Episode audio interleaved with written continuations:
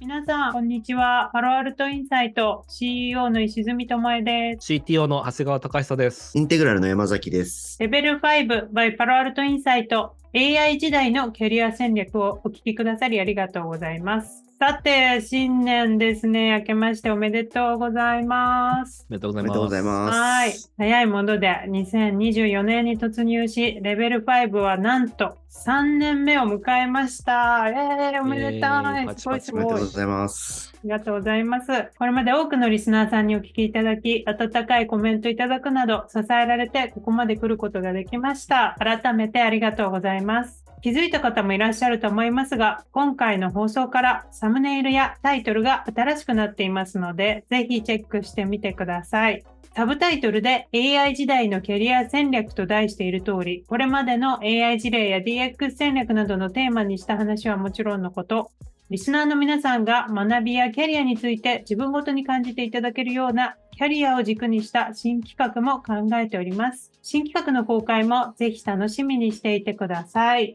どうですか、このサムネイル、新しい色味で作ったんですけど、いいですよね。グリーンとブルーと言います。どうですか？見えやすい感じです ね。見えやすくていいですよね。はい。いいですね。青がいいです。はい。AI DX 先駆者たちと未来を語る毎週木曜日という風になっているので、ぜひぜひ今年も皆さん楽しみにしていてください。それでは本日もどうぞよろしくお願いいたします。この放送は国際資格の専門校アビタスのスポンサーでお送りいたします。アビタスはアメリカの公認会計士資格 USCPA やアメリカの MBA 学位などの取得をサポートしています。創業26年 USCPA 合格者は累計5000名に達しました。世界に通用する資格や学位を通じてなりたい自分への一歩を踏み出してはいかがでしょうか。あなたのキャリアに新しい視点を、国際資格の専門校アビタス。今週のホットニュース。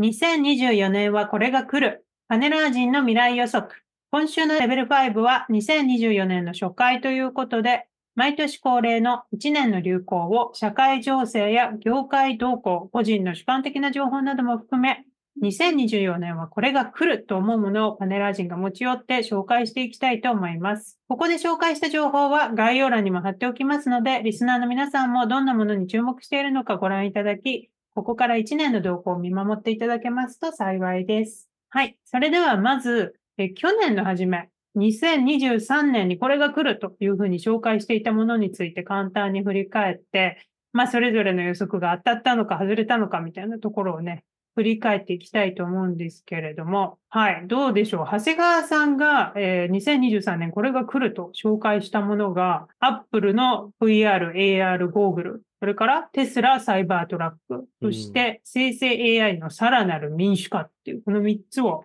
23年来るって言ったっていうことなんですけど、これ、長谷川さん、ねえ、全部当たれ。当たりすぎちゃいましたね。ね、ドンピシャで当てちゃいましたね、全部。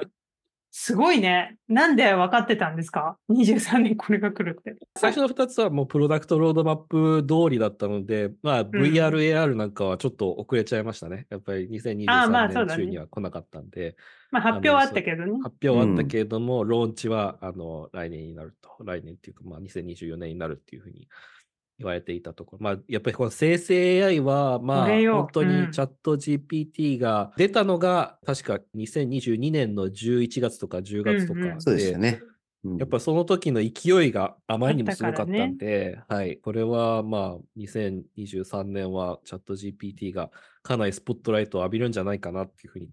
思っていたので、でもさ、ここまで民主化っていうか、こんなに世界を騒がすっていうまでは23年ね、こんななるっていうのはさすがにちょっと意外じゃったんじゃないですか。どうですか？そうですね。ある意味騒がせすぎというか。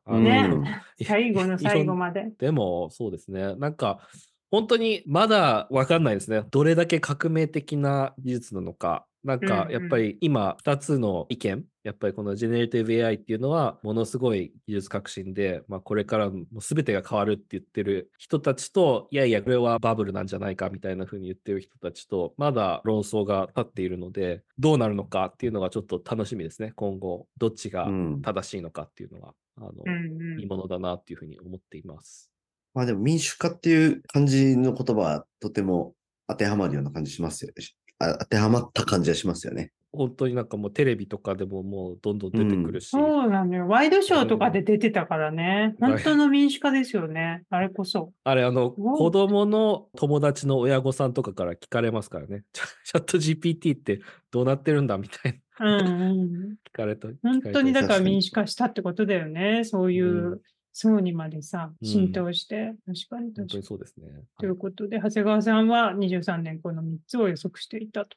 剛さんは23年何を予測していたかというと、DeepL のような自動音声翻訳ツールの台頭、AI とスポーツ、直近では、将棋、藤井聡太さんと羽生さんの王将戦というところを注目されていたというのが2023年の前半というか、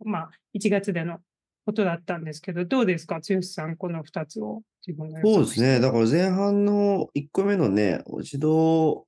通訳ツール的なね、なんかやつはそこまで進まなかったのかなと思いつつ、タクシーこの前乗ってたらポケトークっていうね、なんか日本だとよく宣伝してるんですけど、あれのなんか CM の最新バージョンが流れてて、なんかこうもうどこでも使えますよみたいな感じで、ビジネスの交渉でこうポケトークを使ってる人の様子みたいなとか、あとはその観光で使ってたりとか、あとはなんかこうタイに旅行に行ってメニューよくわからないんだけれども、こうポケトークを使ってウェイトレスの方にこれをくださいみたいな、パッタイと何とガパをくださいみたいなことをこうポケトークでタイ語に翻訳して喋るみたいなのやってて、こういうのができますよみたいなことをやってたんで、なんか簡単なことだったらもう対等どころかできてるんだなっていうのはちょっと思いましたね。ね、なんかもう浸透って感じでしょうね、きっと。普通にできるってことだね。あとはなんかより使いやすくなっていくとか、なんかこうどうアダプトしていくって感じなのかなっていうのはちょっとそれを見て思いましたね。面白いですね。スポーツ AI の方は、将棋はあれですね。別に何が起きたというよりは、ソフトが8冠になったっていうことが起きましたね。すごかったね。いやだからスポーツはあとあれですよ。大谷選手。そうですね。大谷ね、AI 関係ないけど、大谷全然関係ないけど、ただすごいと、歴史を塗り替えたという、ね。すごいよね、大谷。だって、メッシよりすごい契約だからね。メッシよりすごいっていう、そうそう。しかも、97% ぐらいを契約の最後の終了後でしたっけ、もらうのが、ディファードペイメントみたいな。あれもまた、面白いですよね。やり方としては。そんなにいきなりいらないよっていうのも、ね。いらないっていうのもあるし、そうそうそう。税金とかいろいろあるんでしょうけど、なんかそれもすごい、いろんな意味で最後の最後、ドーンと騒がして。いや、24年、絶対ドジャーズ行きたい。なんかやっぱり LA だし近いし、行きます。私は行く。ね。あれなんか、節税にはあんまならないらしいね。なんか。そうなんですか？なんか、いろいろやっても結構、カリフォルニア逃れられないっていう記事を読みましたけどね。そうなんですね。カリフォルニアはなんかそれよりこう大谷に対するその年のペイメントっていうのを抑えることで、他の選手に対するペイメントを確保してチームを強化できるとか、なんかそっちの方が要素としては強いみたい。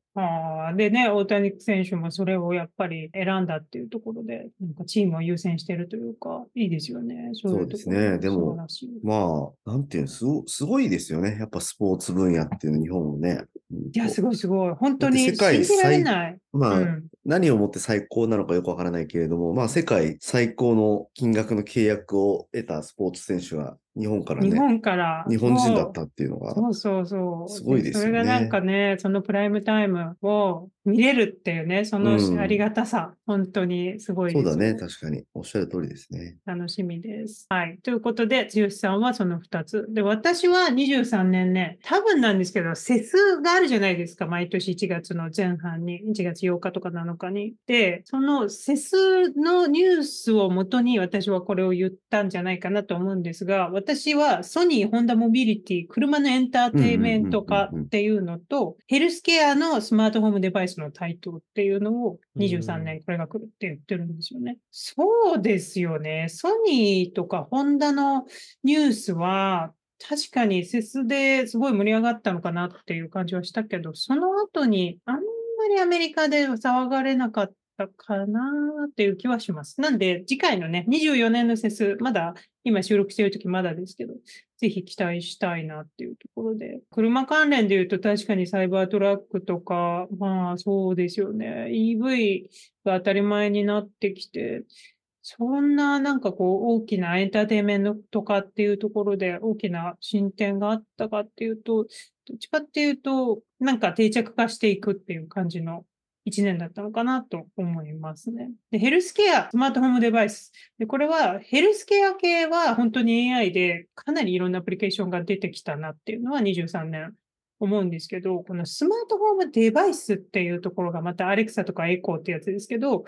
あそこら辺が、まあ、エコーとか、あとそっか、アップルのホームポッドとか、あんまりイノベーションが起きなかったかなって個人的に思います、23年。うん、でも今、アレクサがかなり、それこそ生成 AI を搭載して、次の世代のアレクサ出すっていうふうにニュースになってるので、これはね、スマートホームデバイスと生成 AI っていうのの親和性っていうのはすごい高いので、ここら辺のイノベーションっていうのは24年本当に、なんていうか、身になって、ロールアウトして商品になってくるんじゃないのかなと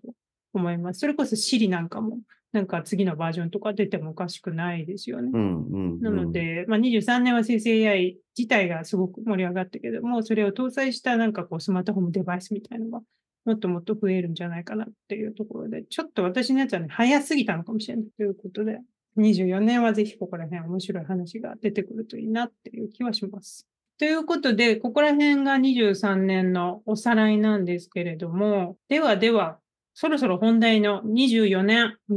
年、これが来るというところの発表に移りたいと思うんですが、発表の前にですね、まずちょっと業界誌ですとかコンサルティングファームが24年どういうことを予測しているのかっていうところも、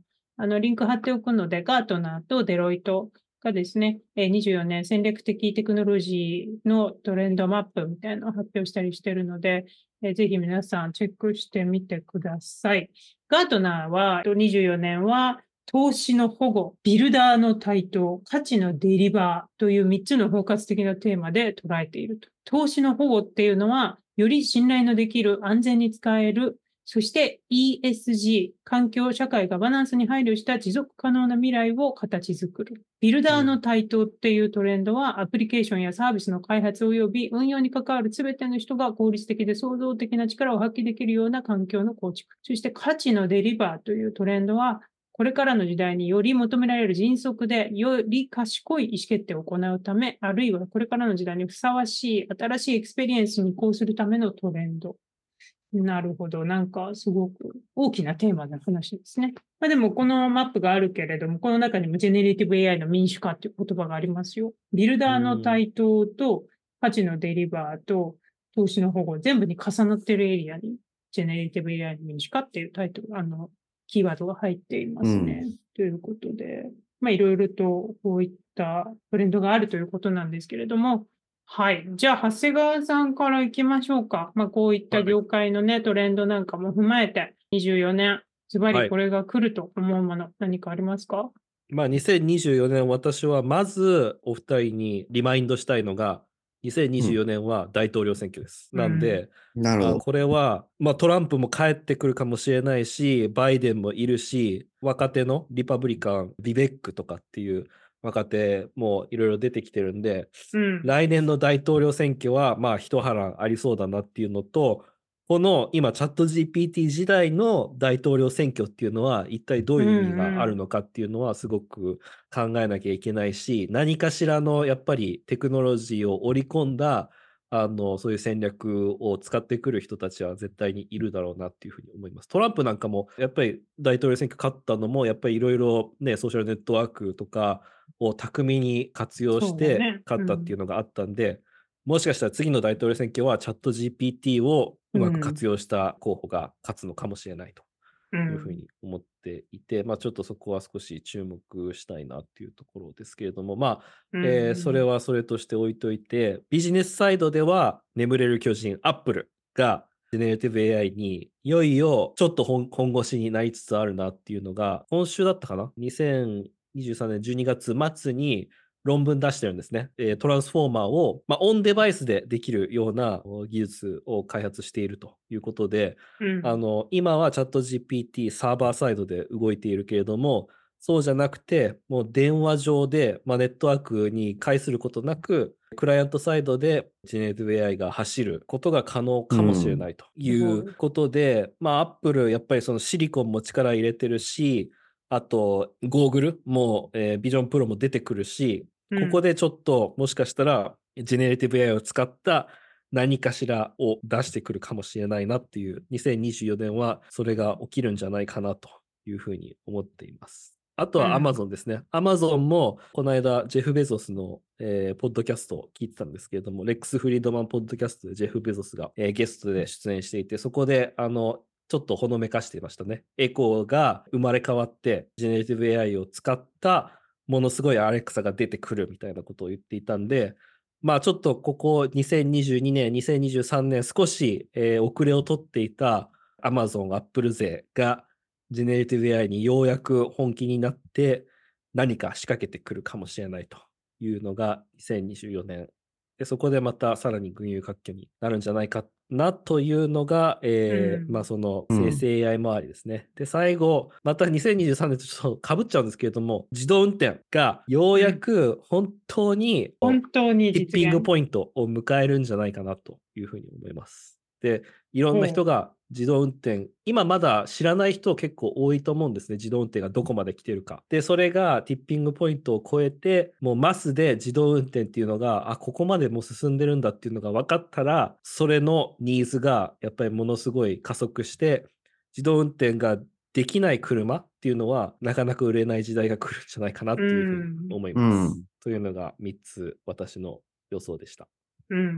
はい、どうでしょう。いいですね。面白い。アップルはめっちゃ期待したい。やっぱりビジョンプロが本当にどうなるのかはすごい気になるし、それが分岐点になるだろうね。なんか本当うまくそれがいったら、なんかジェネレティブ AI とか、そういう VR、AR とか、そこら辺の新しいフロンティアでのアップルの位置っていうのが結構明確になると思うし、で、その商品との融合っていう意味でも、他の会社がまだやってないところだから、ジェネレティブ AI と何かしらのこのハードの商品との融合っていうところで、最初に成功例を作ると、本当に今後の Apple のなんか期待値っていうのがさらに高まりそうなので、23年本当に静かだったから、Apple がジェネレティブ AI 系では。なんで24年本当に一気にバーンとリビールするかなっていうところは確かに私も、ビジョンプロはね、特に楽しみ、早くトライしたいなって。思いますね。どうですか、剛さんは。私はですね、24年。長谷川さんは1個目に言おうと選挙のことを言おうと思ってたんで、完璧に全く同じことを言おうと思いました。24年ね、どうなるんですかね、大統領選挙。ね、ちゃんとうまくいくんですかね。これは HBS で言うところの、先に言われた的な。一番最初に行くのがいいねってやつね。先に手を挙げるべきだったな、みたいな、こう。先に手を挙げる。スカイデックで一生懸命手を挙げてたのに。そう、当たらなくて隣のやつが。ワームデックのやつが当てられて言われちゃったってやつか。で、立て直しが必要な状況ですね。まあでも本当ね、選挙と AI っていう、まあ前は選挙と SNS でしたよね。だから、それが選挙と AI に、まあ SNS は当然もちろんあるわけで、それを前提としたところにプラス選挙と AI っていうのが入ってくるから、非常に何が起こるか。まあでもこの選挙とかを通じて、やっぱりね、そういうテクノロジーとか伸びますよね、やっぱり。前回の SNS の時とかもね、伸びたし、あとはその、どう扱うかみたいな問題っていうのもね、すごい注目されましたよね、過去においてはね。もう本当だから誰を支持するってわけじゃないですけれども、もうちょっとおじいちゃんが大統領やるのもうやめようよっていうふうに思っちゃいますよね。なんでおじいちゃんダメなんでですか、関係ある？いや、もうやっぱり勢いがないし、あとやっぱりそんなにジェネレティブ AI とか、まあ、わかんないんじゃないかなって思います。確かにでもね、バイデンさんがね、転んだりしちゃうんだったら、むしろなんか転ぶニュースばっかり取り上げられちゃうからね。あと居眠りとかなんかまあでもね、逆にバイデンさんがね、それでも頑張るって言うんだったら、なんか本当パワードスーツでも着て出てきた方がいいような感じするよね。あ、なんかね、もう抜本的なね、イメージチェンジ。ちげえと。生まれ変わったみたいな。そうそうそう。そうしないとちょっと厳しそうですよね。やっぱりね、このインフレとか金利とか、やっぱアメリカ人の生活って本当に23年も、まあ、良くなってない部分があると思うんですよね。治安の悪化とかもね。そうです。そうですね、治安の悪化もだし、銃乱射とかも減らないし、やっぱりまあ、バイデンのせいじゃないにしても、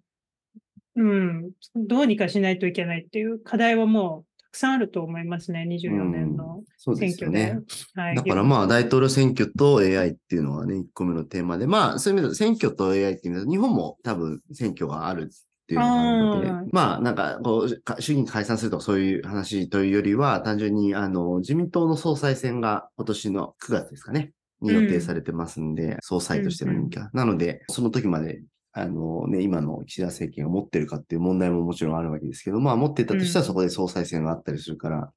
そこで何が起きるのかなっていうのはあったりもしますよね。まあだからアメリカの大統領選がオンゴーイングな状況ですよね、多分ね。そうですね。そこは本当にそう。もうだから両方の候補が決まっててやってるって時期ですよね、9月って。で、投票自体は11月でしたっけ？11月です。そうですよね。だから後半は選挙で盛り上がってるんだろうね。選挙とか政治とかでね。でしょうね。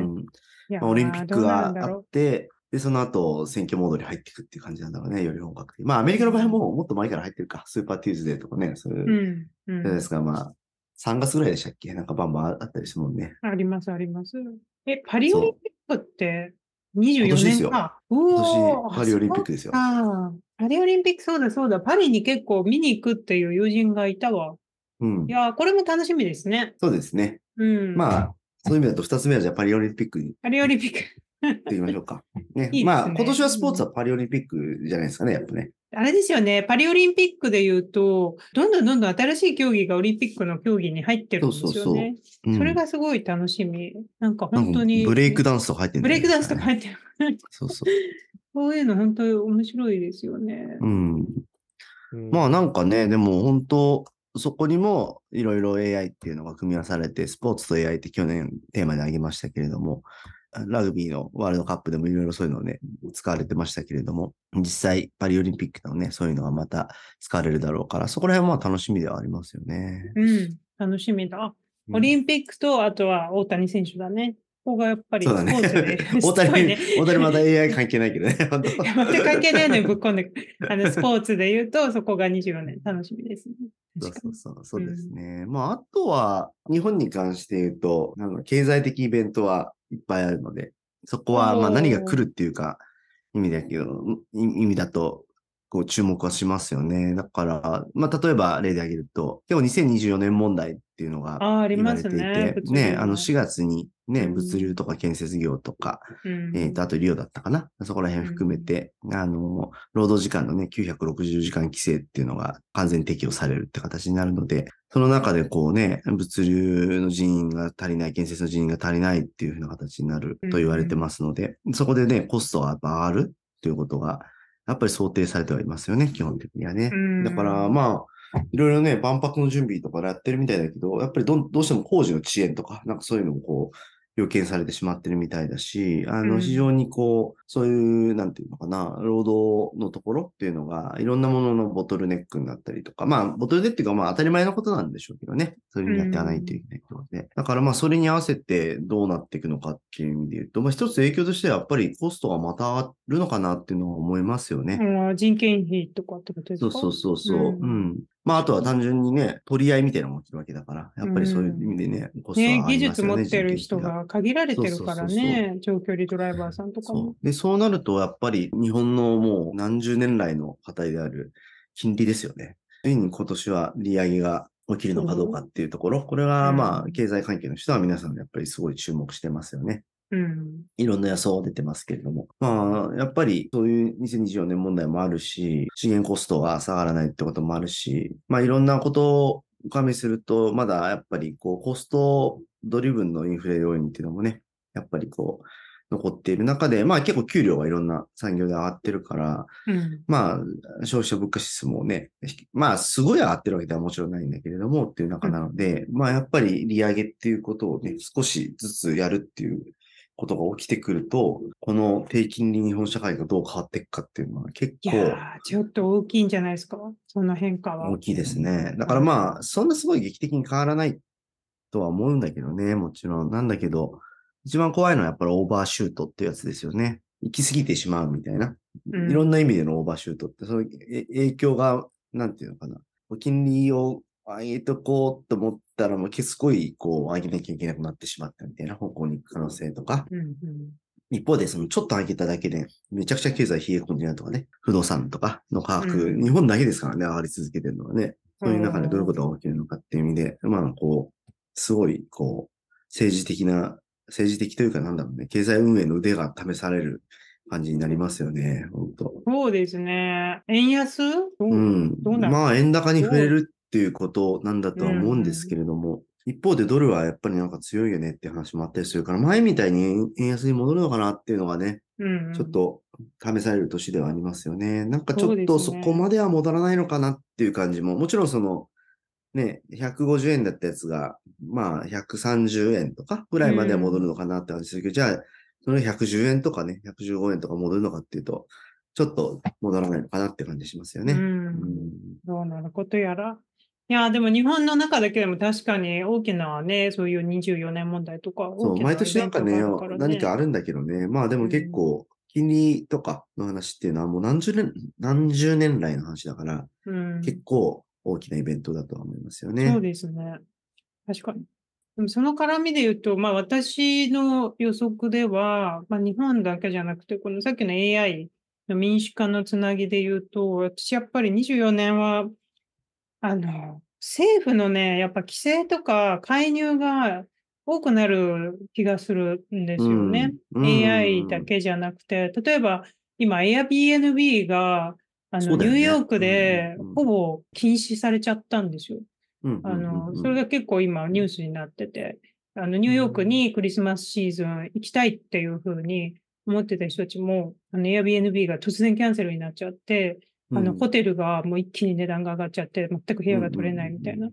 結構その、まあいわゆる、まあ Airbnb とか Uber とか、やっぱ常にこの政府、特に自治体との戦いのビジネスだったんですけど、うん、まあなんか結構もうそういったがっつりした規制とか介入みたいなのが入ってきてる。まあニューヨークに関してはですけど、そういうのもあったりで、あとはアメリカ政府は AI に関してはAI の権利の焦点っていうのを作って、ホワイトハウスでも発表してるんですけど、その権利の焦点の中にもやっぱりAI を使っているのにそれを公表しないっていうのはもうやめましょうみたいなこと書いてあって、なんでこうチャット GPT なんかを搭載したプロダクトを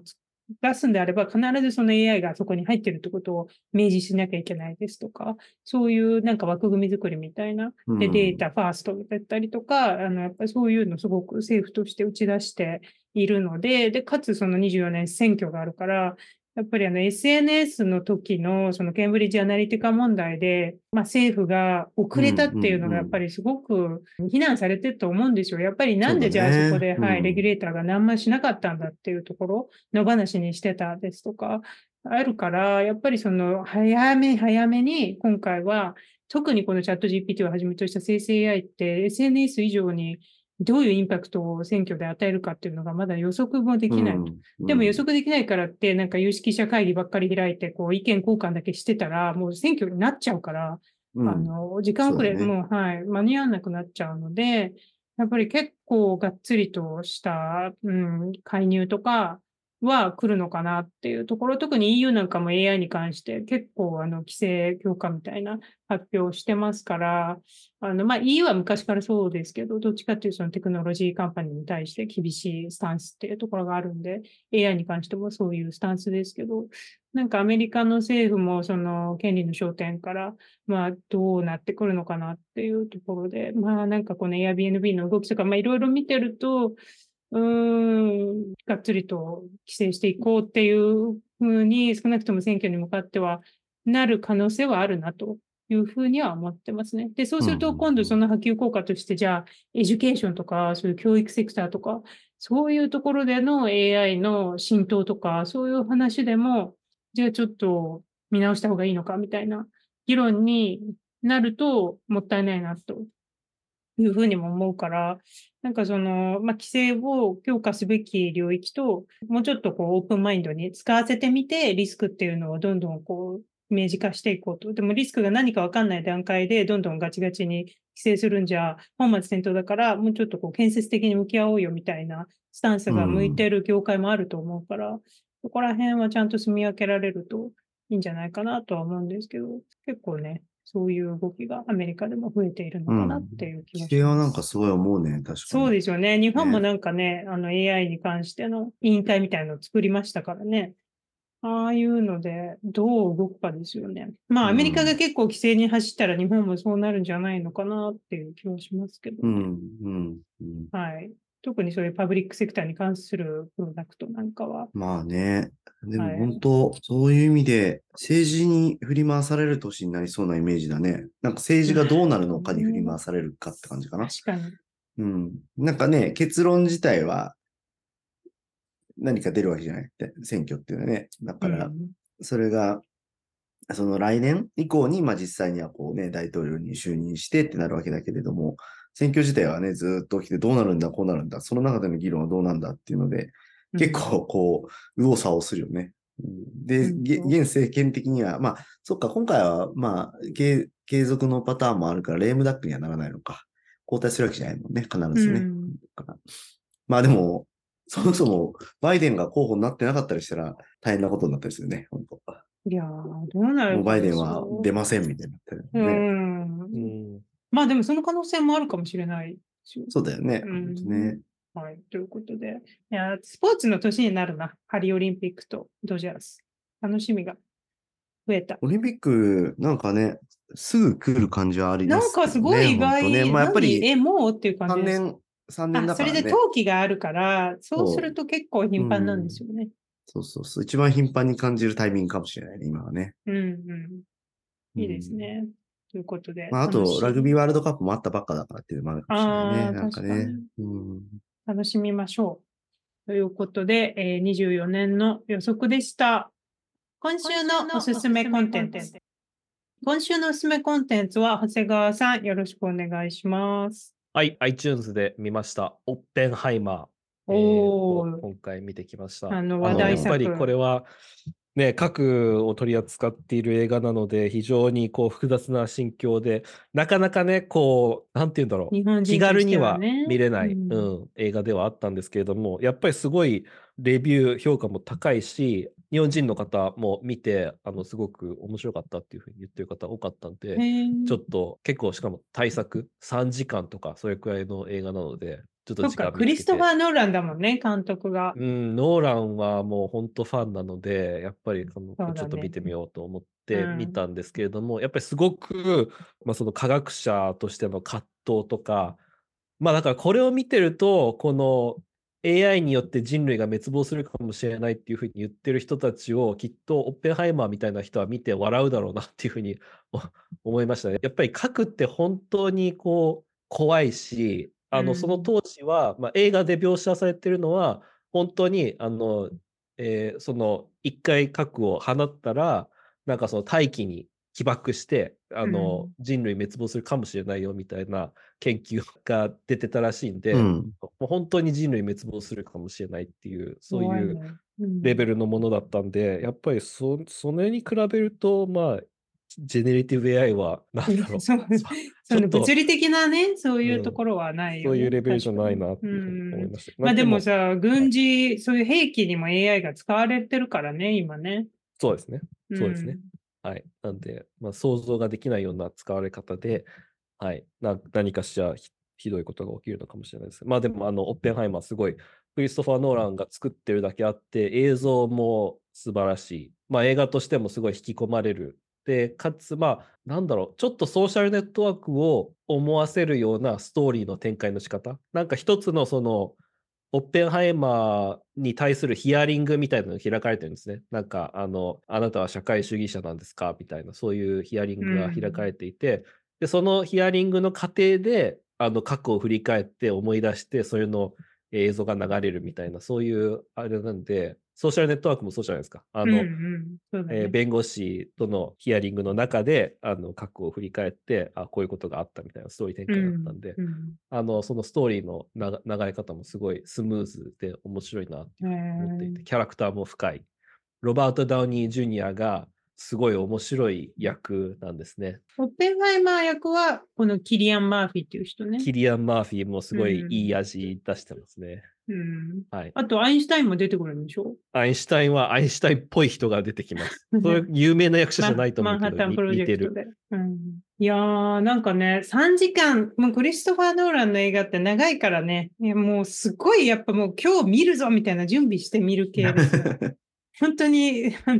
疲れるとか、まあ面白い、もう対策ですよ。やっぱダークナイトとかもそうだし、インセプションとかも。なので、オッペンハイマーね、アメリカではだいぶ話題になってました。ぜひぜひ見てみてください。さて、早いものでお時間がやってきてしまいました。この番組、レベル5 by パロアルトインサイトは毎週木曜の朝に公開します。音声を聞いてくださった方は、ラジオネームでのご連絡を受け付けておりますので、お気軽にご連絡ください。キャリア、就職、転職、留学相談など、プライベートの内容から、このニュースをどのように見ている、世界で見られている、これについてよくわからないので解説してほしいといった具体的な相談まで、何でも結構ですので、概要欄にあるご意見箱や Twitter の DM、リプライまでお気軽にご連絡ください。またこの番組がいいと思ったら、5つ星レーティングや、このポッドキャスト面白いよと身近な方にお勧めしていただけると大変励みになります。それではまた来週お会いしましょう。ありがとうございました。ありがとうございました。ありがとうございました。 Level 5 最終形態 Transform Got to do the X ミュータントになる It's the norm